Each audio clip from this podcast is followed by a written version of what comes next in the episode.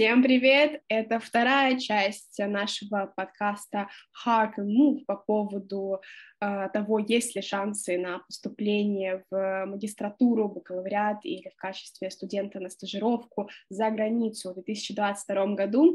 И сегодня мы с моей прекрасной соведущей Викторией будем обсуждать два насущных вопроса, которые нас напрямую коснулись. Это финансовые и визовые сложности. И, наверное, я начну с самой главной новости, которая сейчас прогремела, это по поводу э, выдачи виз. И как раз Вика потом нам расскажет про свой невероятный опыт получения визы, поскольку перед тем, как поехать учиться в Германию, она напрямую с этой проблемой столкнулась.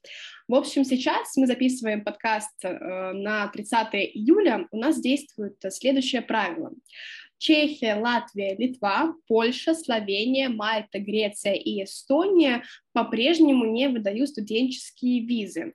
Но с 20 июля я также начала э, видеть новости о том, что планируются какие-то ограничения э, в других странах, вот, но при этом все-таки мы говорим о том, что границы э, многих стран у нас открыты, да, за последние три месяца я видела, что наши студенты успешно поступили и уезжали на учебу в Швейцарию, Великобританию, как раз в Нидерланды, в Канаду, даже вот Финляндию, Францию, Италию. В общем, огромное количество стран. И это первый стереотип, наверное, о том, что сейчас нельзя никуда поступить, за границей полностью закрыта, кроме там направления Турция, Китай, Южная Корея. Нет, вы также можете поступить, и мы это обсуждали в первой части нашего а, подкаста. Вы можете послушать, если еще не слушали. А, просто этот процесс усложнился, и есть страны, которые, да, сейчас, к сожалению, не выдают студенческие а, визы. А, и вот, наверное, Эстония — это такой э, один из э, наглядных э, примеров, поскольку только сегодня мы с Викой обсуждали, что Эстония планирует также ставить э, вопрос, да, поднимать вопрос о том, чтобы в целом ЕС не предоставляли студенческие визы а, российским студентам. И как раз-таки а, в августе МИД Эстонии поднимет вопрос на министерской встрече с представителями других стран, но мы надеемся, что до этого не дойдет, и что все-таки, если не большинство, то хотя бы значительная часть европейских стран все-таки будет выдавать студенческие визы для того, чтобы наши ребята могли ездить учиться за границу, не только в качестве студентов да, по обмену, но и целом поступать на бакалавриаты и магистратуру. И вот самый главный вопрос, который мы сегодня обсуждаем по поводу виз, это насколько реально вообще э, сейчас получить визу, потому что этот процесс всегда, по-моему, всех очень сильно страшил, все его боятся. И первый вопрос о том даже, чтобы поехать путешествовать в европейские страны, это блин, а как мне сделать визу? Я не знаю. Мне кажется, я не получу. Шенгенская виза — это сложный процесс, муторный, мы уже не говорим про США, вот, и поскольку Вика напрямую с этим э, процессом столкнулась, она нам расскажет про свой опыт, насколько я помню, ты получала визу в прошлом году, это был июль-август, наверное, возможно, сентябрь где-то местами, вот, и как ты думаешь, как сейчас обстоят дела, то есть остались ли такие же сложности, что нужно учесть, какие есть тонкости, и насколько все-таки есть шанс получить шенгенскую визу для того, чтобы поехать и учиться а, за границей в 2022 году. А, у нас с Викой есть прекрасный кейс. Мне кажется, мы говорим об одной и той же девушке, о Регине, а, которая вот буквально в наших глазах сейчас поступила на магистратуру в Милан и подала, собственно, документы на итальянскую визу, но об этом чуть позже. Виктория, рассказывай, делись своим опытом, мы его все ждем. Да, ну что ж, начнем эту курьезную историю. На самом деле, а, все не так страшно, как, э, возможно, как, возможно, я этого ожидала. А, да, в прошлом году я получала визу учебную типа D в Германию. То есть, в принципе, даже когда вы едете учиться всего лишь на один семестр, вам обязательно нужно получить не туристическую визу, а, конечно же, визу типа а, учебного, которая позволяет, которая, в принципе, также входит в шенгенскую зону, то есть вы можете ездить в любые страны, которые в эту зону входят, но, тем не менее, на ней прям написано, что вы приехали учиться, то, что вы можете работать там до 20 часов в неделю и так далее.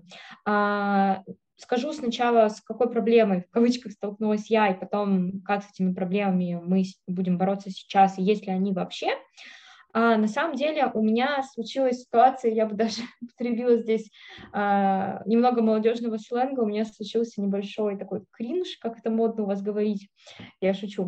А, чтобы получить учебную визу в Германию, вы должны предоставить э, либо спонсорское письмо от родителей, потому что у вас есть э, необходимые средства на вашем банковском счете, то есть это не а, определенное количество денежек, пересчитанные за месяц в евро. Когда я поступала, это было 861 евро в месяц. Сейчас цена повышена, поскольку инфляция, все дела. Вот, то есть э, на сколько месяцев вы едете, такую сумму вы кладете на свой банковский счет. Затем ваш родитель идет, а, пишет письмо у нотариуса, определенную бумагу, нотариус совершает нотариальные действия. И а, также требуются определенные, допустим, справки с места работы или если ваш родитель самозанятый, ИП, определенные тоже документы, подтверждающие этот статус. А, также есть другой способ, который сейчас на самом деле используется практически всегда. И как раз-таки я попала вот под эту ситуацию, когда перестали принимать и перестали выдавать визы даже на полгода с поручительством от родителя. Э, и второй способ – это создание блокированного счета в немецком банке. То есть это такая процедура, которая подразумевает, что все эти деньги вы берете – и открываете, перед этим вы открываете счет в немецком банке. В принципе, это на самом деле не так уж и сложно сделать. Я в итоге, когда у меня поджимались сроки, я, мне даже пришлось поменять свой билет в Берлин. Я изначально собиралась улетать 2 октября, в итоге улетала 7, потому что немного опоздала с визой из-за этого вот вопроса с э, финансированием а, вот этот счет я открыла на самом деле вот буквально за два дня. Сейчас э, в Германии это очень развито, поскольку множество студентов не только из России, но вообще со всех стран. Германия на самом деле является, наверное, популярнейшей страной вообще для образования в Европе. Именно поэтому, наверное, у них э, достаточно сейчас ужесточились эти правила, поскольку ну, финансовая обстановка страдает у многих, и нужно государству определенное подтверждение того, что вы будете содержаться на какие-то средства, что у вас есть просто, грубо говоря, деньги на то, чтобы жить.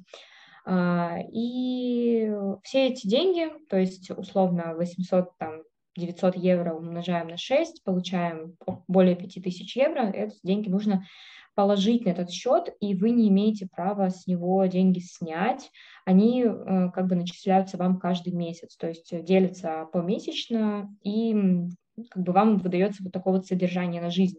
Тоже достаточно такая, ну, гарантия и для вас, и для государства, что вы эти деньги не потратите. На самом деле схема очень умная, просто мы русские люди, и для нас это, возможно, не совсем удобно, ну, не только уж для русских, я шучу, а, потому что сразу замораживать достаточно большую сумму денег, когда, допустим, тебе нужно в первый месяц на самом-то деле потратить чуть больше, чем условно в последний, потому что в первый месяц ты должен платить депозит за жилье, в первый месяц ты должен платить своим какие-то другие нужды, например, оплатить медицинскую страховку, какие-то, например, спортзал, ну, вот подобные расходы, в первый месяц ты тратишь в любом случае больше, по моему опыту, и это не всегда удобно.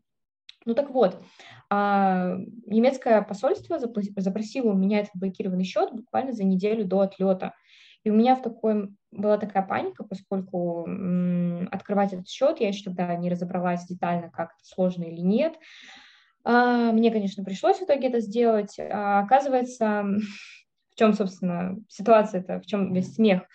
А, в том, что я подавала на визу 26 августа, письмо я получила, по-моему, 24 сентября, потому что меня попросили сделать этот счет. У меня была ужасная злость на этих бюргеров. Я подумала, почему вы мне спустя месяц про это говорите? Пишу им гневное письмо, мол, вы меня не предупреждали.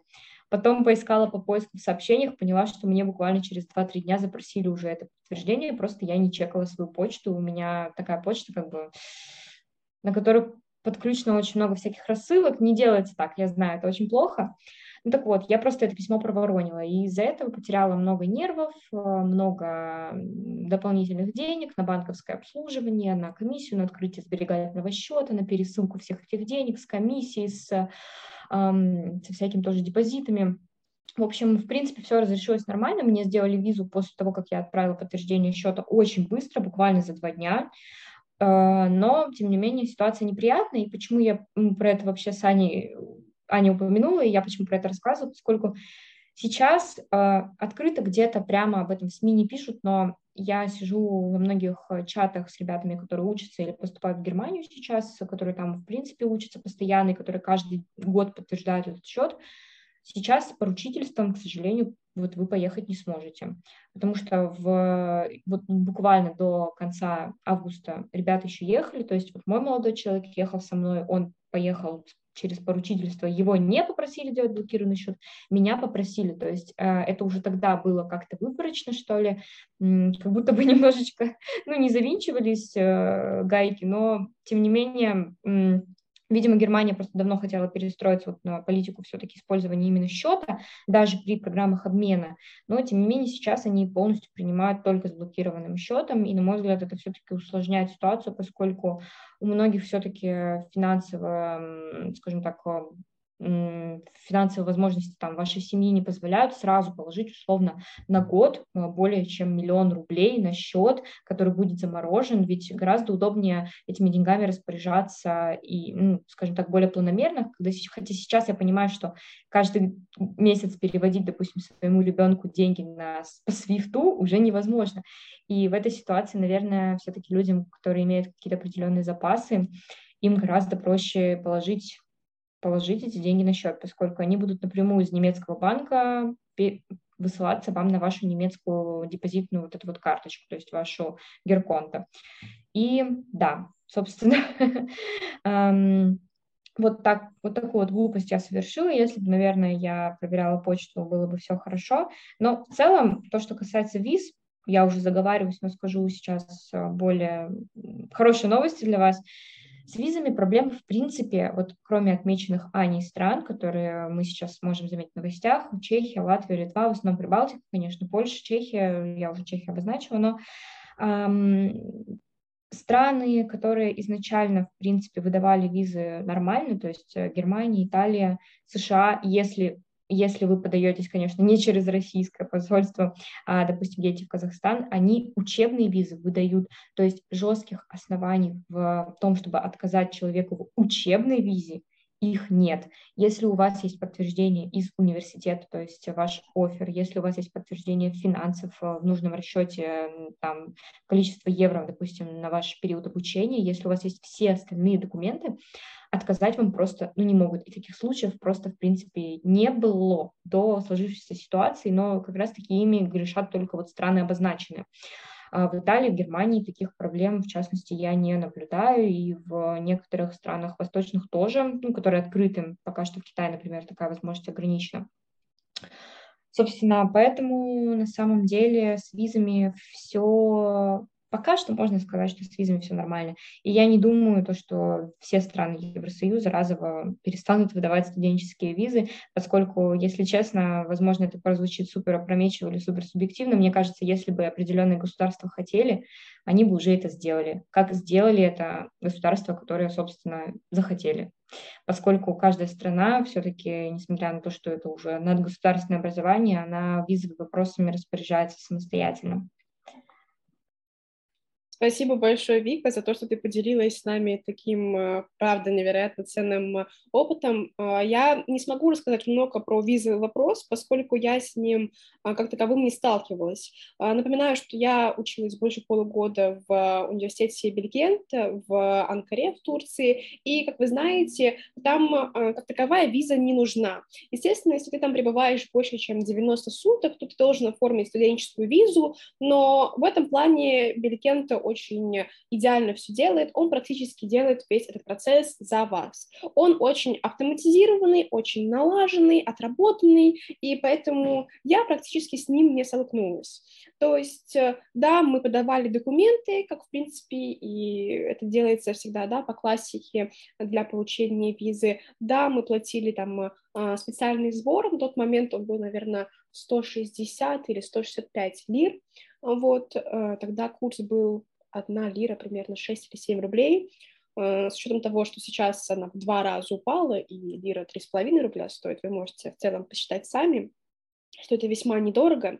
Мы не открывали никакие специальные блокированные счета, э, и более с нас ничего не брали. И то есть я в целом даже таковую визу-то и не видела. То есть нам выдали специальные карточки, подтверждающие э, ВНЖ, и в целом с этой карточкой мы уже потом везде ходили, все показывали. И также, когда я уезжала из Турции в Россию, то тоже на границе мне попросили ее показать. Вот. Соответственно, весь мой визовый вопрос состоял в том, что я пришла э, в специальное помещение, я заполнила анкету, причем эта анкета была в онлайн-формате, это, соответственно, э, сайт специальный турецкий, где ты заполняешь полную информацию о себе, где учишься, где работаешь, где жила, где сейчас живешь в Турции, информацию э, по поводу твоих намерений, да, статуса в Турции или нет, информация о родителях, маме, папе, папе, чем они занимаются.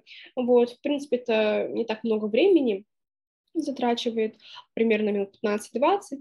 Вот, после этого тебе э, на почту приходит э, приглашение, вот, потом университет уже сам э, все эти документы подает, то есть централизованно собирает у всех студентов, там фотографии, документы, берет в себя э, визовый сбор, да, и уже непосредственно сам оформляет себе карточки в ВНЖ, и потом просто э, тебе звонят или пишут и привозят эту карточку в ВНЖ, либо если там ты не смог ее получить так, э, на почту приходит, есть специальную, вот, и все, то есть это вот весь визовый вопрос, с которым э, я столкнулась.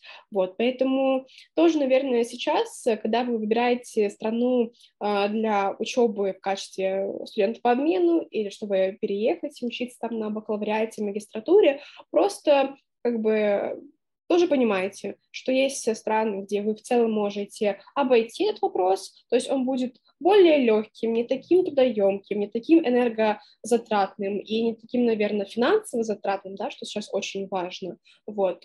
Не забудьте, что даже в в Европе есть страны, где у нас э, не требуется да, виза. Это Сербия, Черногория, Северная Македония, Босния и Герцеговина и э, Косово, насколько я помню. Вот, э, да, собственно, Турция — это прекрасный вариант.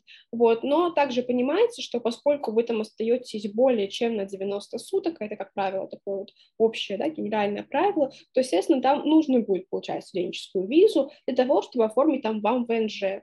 Но, как правило, этот процесс там настолько налажен, настолько автоматизированный, что вы практически им не занимаетесь. То есть как было в моей ситуации в Турции. А, вот. Единственное, что потом, через месяц или через полтора, поскольку поменялись правила, мне пришлось ходить в специальный офис и сдать отпечатки пальцев, чтобы потом упростить э, ситуацию, если я буду подавать на продление э, ВНЖ, потом, допустим, на гражданство, а поскольку я рассматриваю Турцию как э, ну, прекрасный прямой э, вариант для поступления на магистратуру, то в целом это мне очень сильно понадобится.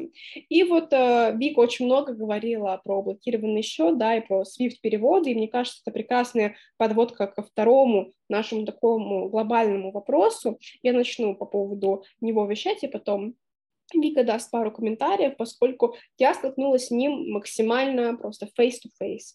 -face. Вика, насколько я помню, ты уехала в феврале из Германии, то есть э, ты практически идеально не вписалась в ту политическую ситуацию, которая у нас произошла, а я в, в, только январе переехала в Турцию, я поэтому максимально столкнулась с этим вопросом.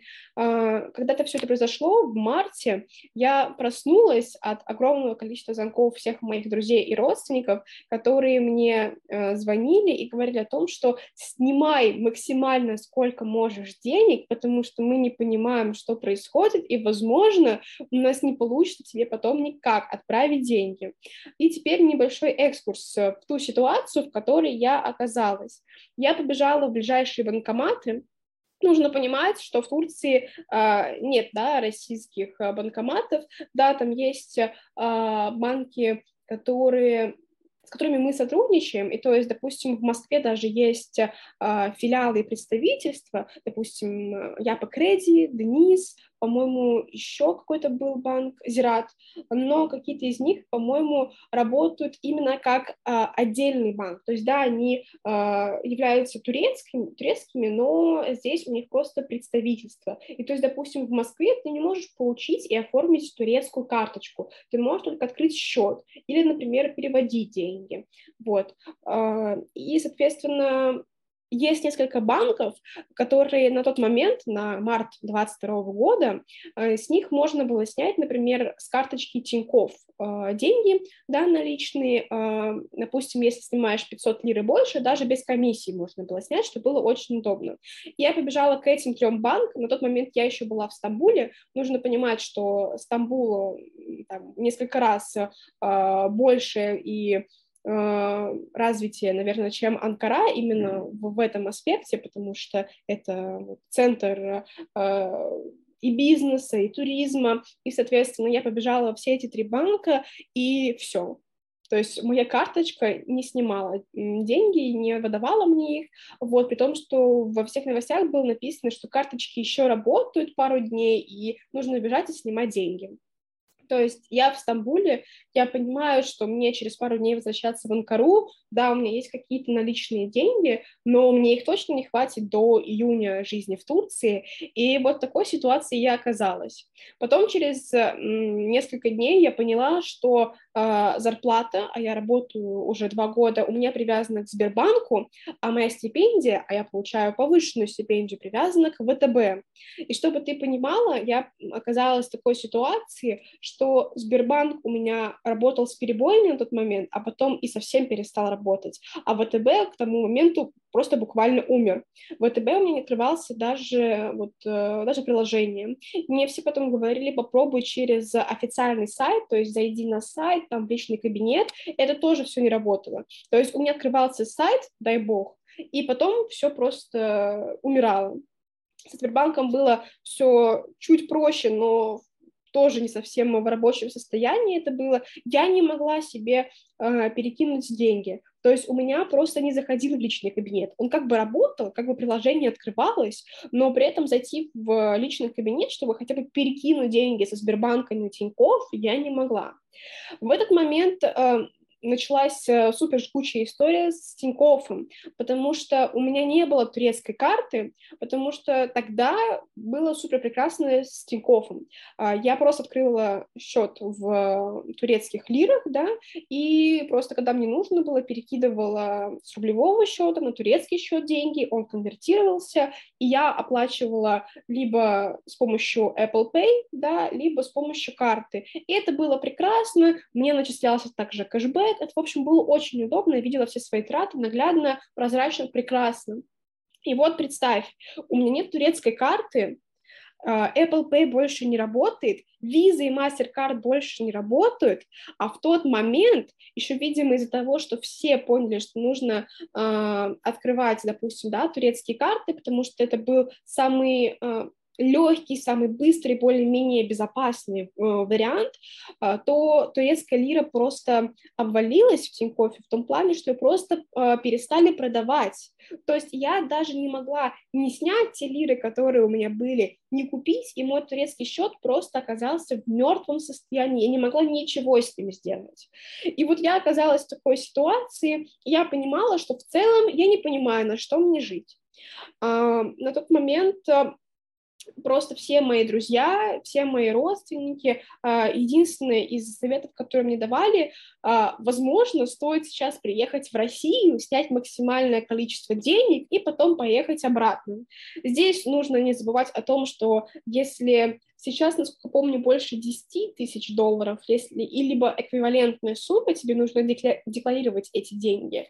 А, вот, и, соответственно, вы тоже должны понимать, что уже к тому моменту это было после 8 марта, уже все это происходило, билеты стоили тогда очень дорого. То есть э, даже сейчас поехать в Стамбул в целом стоит, ну, уже не так дешево, как это было раньше, и очень мало прямых рейсов. Я вот буквально смотрела на днях, э, прямые рейсы стоят 35-40 тысяч, и, как правило, это еще без багажа.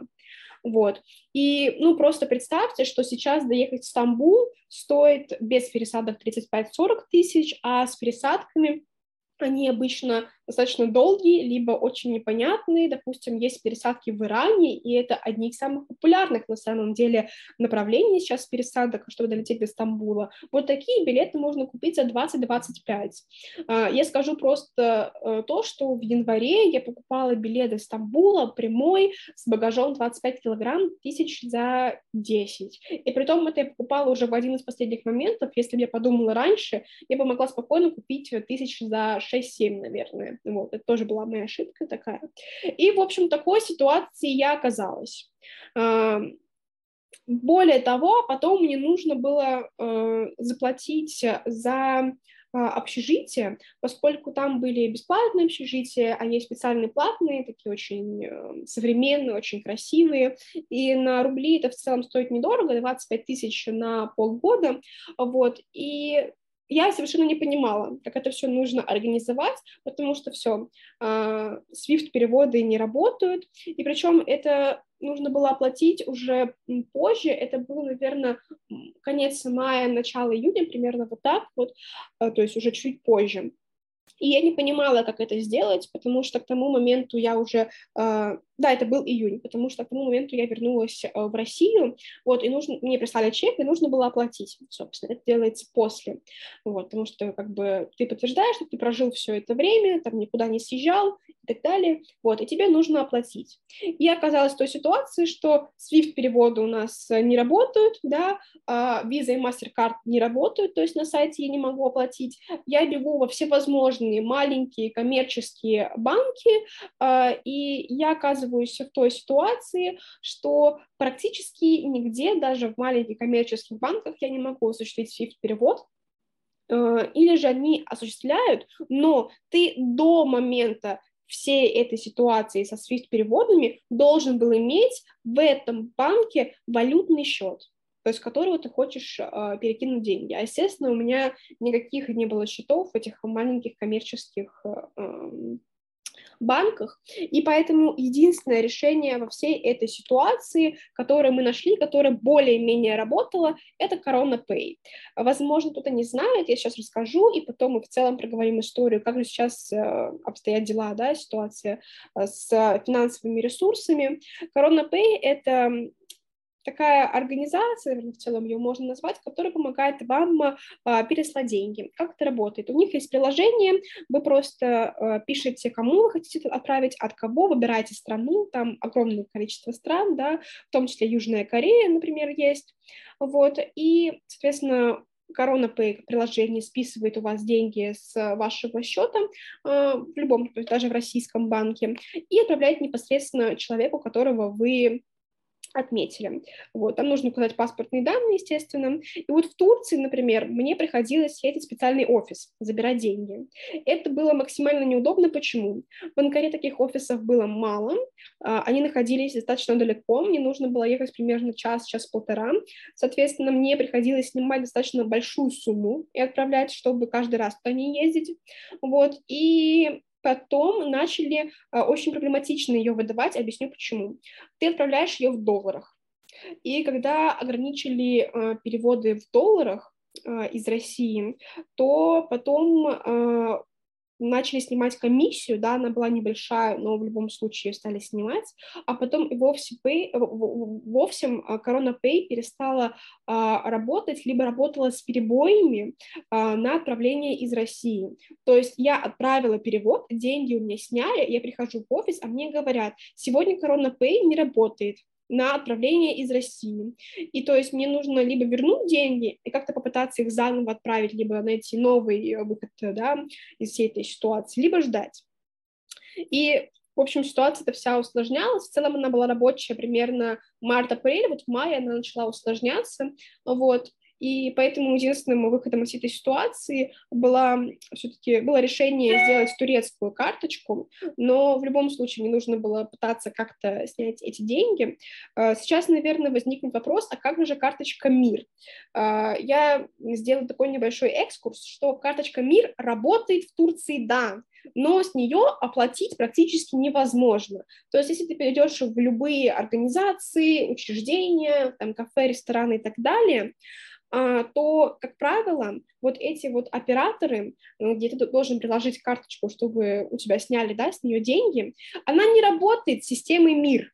То есть, да, система МИР поддерживается в Турции, но сами операторы, они просто не проводят вот эти вот выплаты с карточки МИР. И то есть в кафе ты не сможешь просто этой картой оплатить. Плюс к тому моменту у меня карта МИР была только ВТБ, а ВТБ умер. И у меня была виртуальная карта Тинькофф Мир, но с виртуальными картами в Турции очень сложно по одной большой причине, что у них даже Apple Pay как таковой не работает.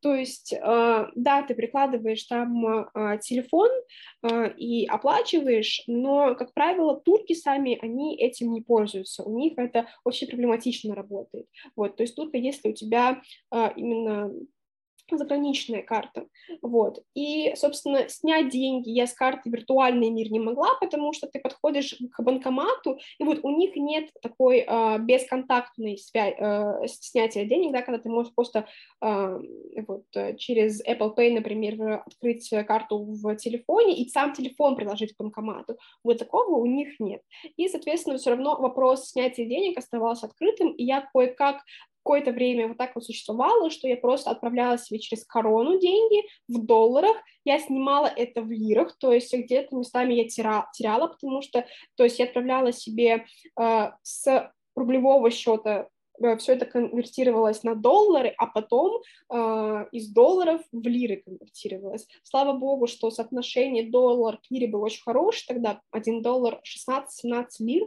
в этот момент был. Вот, и поэтому э, как бы так сильно я не теряла, но в любом случае это было все-таки затратно. Вот, я снимала это в лирах, ездила в офис, и потом я а, шла в банкомат и ложила, собственно, наличные деньги на эту турецкую карточку. Вот. Сейчас также можно открыть турецкую карточку в Турции, но это стало более затратно и более усложнен процесс по одной большой причине. Не все банки теперь выдают турецкую карточку э, россиянам. То есть либо нужно сразу положить большую сумму и какое-то время ей не пользоваться, например, в течение трех месяцев, что сразу отталкивает многих людей, вот. либо просто банки говорят, что сейчас у них этот процесс не налажен, он с перебоями, и говорят прийти потом э, через какое-то время. Вот. Но есть пару банков, которые все равно открывают э, турецкие карты российским гражданам, поэтому в целом этот процесс э, все еще можно рассмотреть.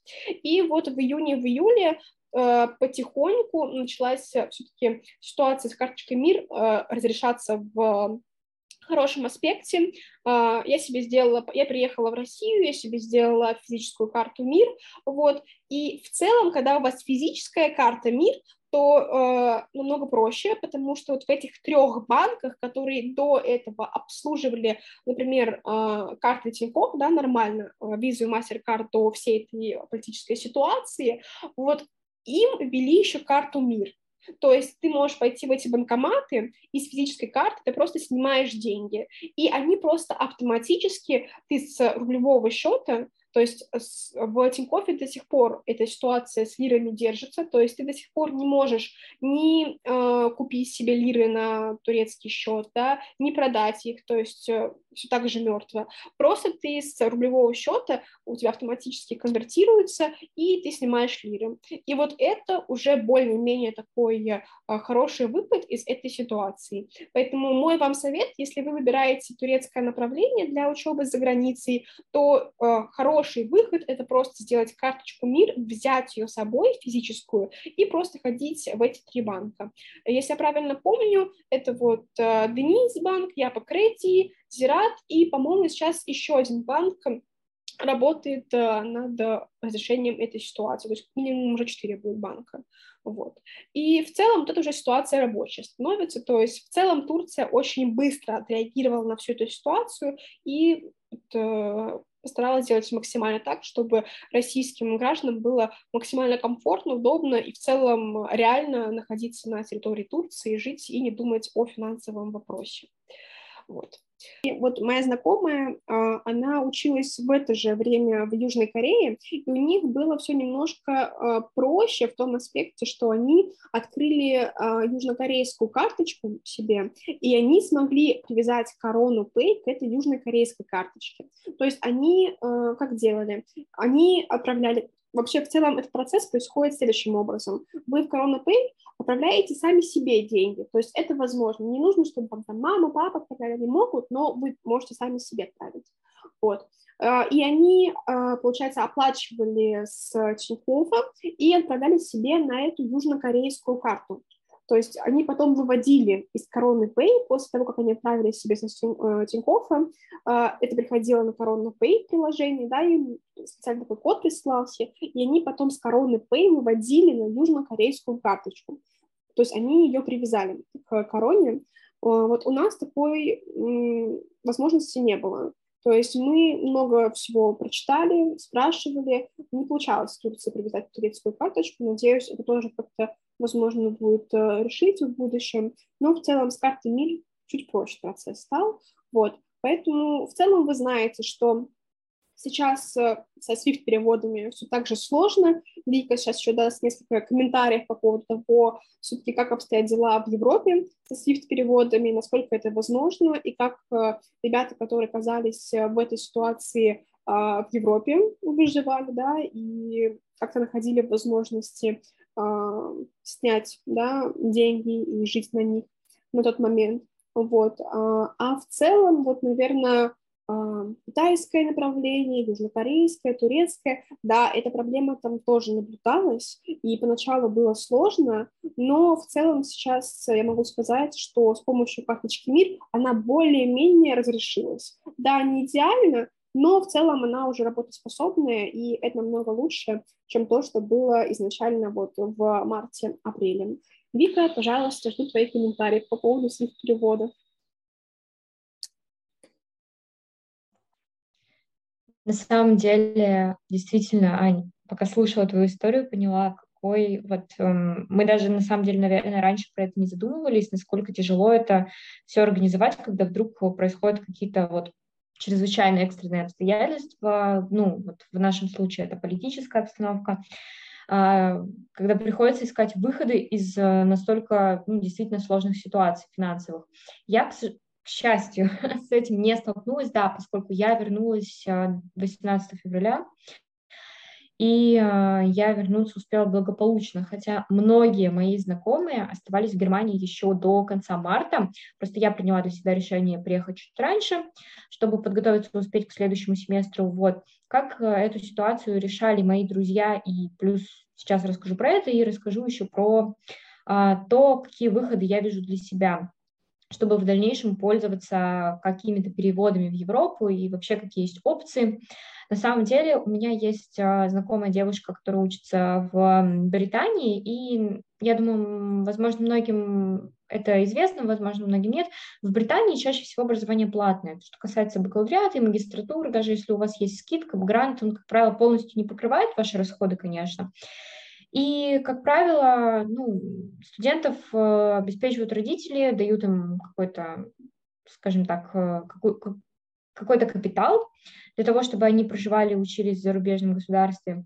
И вот у моей знакомой случилась ситуация, такая, вот как раз-таки она сейчас доучивается, и она вот попала вот под эти карточные проблемы, то, что невозможно стало перевести через SWIFT, невозможность других переводов возникла, каких-то быстрых платежей.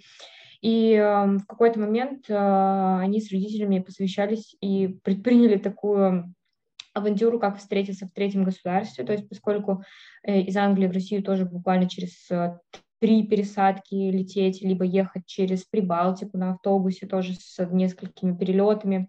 И для родителей это было сложно, они решили встретиться на нейтральной территории, как раз-таки это была любимая Ани Турция, и родители передали ей деньги наличными уже в валюте, и вот таким образом она смогла оплатить свои расходы в Великобритании. Но на самом деле мои знакомые, насколько я помню, в марте еще не все SWIFT-переводы были заблокированы, то есть я сама еще получила уже, наверное, в апреле свой депозит а, с жилья в Германии, то есть а, я оплачивала депозит 300 евро, и он мне вернулся как раз-таки через SWIFT уже в апреле. То есть мне мое Dormitory смогло отправить полностью этот перевод, там с небольшой комиссией, он пришел, и все было хорошо. Эм, я показывала карточку Тинькофф, тогда она еще как бы работала через SWIFT нормально. Вот, и мои знакомые, в принципе, тоже пользовались вот этими опциями через SWIFT, то есть тогда были перебои, тогда было все это доставля... ну, тогда переводы шли медленно, и э, у них, возможно, были еще какие-то свои накопления, но, в принципе, таким образом они смогли протянуть до марта месяца, до момента отъезда домой. А сейчас, на самом-то деле, а, я нашла для себя две опции, которыми вот я буду пользоваться при своем поступлении. То есть, в частности, одной из опций я уже воспользовалась. Это оплата международного экзамена IELTS. А, я буду сдавать его в другой стране. И, конечно, с российской карточки, к сожалению, я не смогла его оплатить никаким образом. Но даже опция 3 а, я воспользовалась а, первой, скажем так, э, самой, возможно, легкой, но, с другой стороны, сложной в плане человеческого ресурса, поскольку мне этот экзамен помогла оплатить подруга, который, у которой есть родственники в Узбекистане.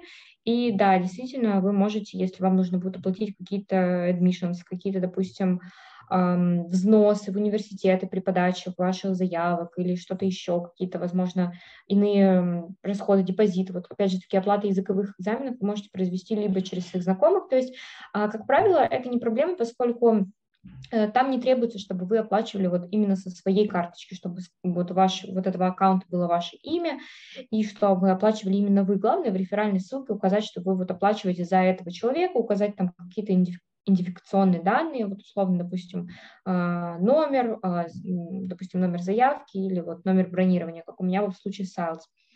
А, но следующим шагом для себя я, скажем так, решила, это то, что когда я буду сдавать в Узбекистане, я пойду в в Банк Узбекистана, государственный, буду открывать карточку там.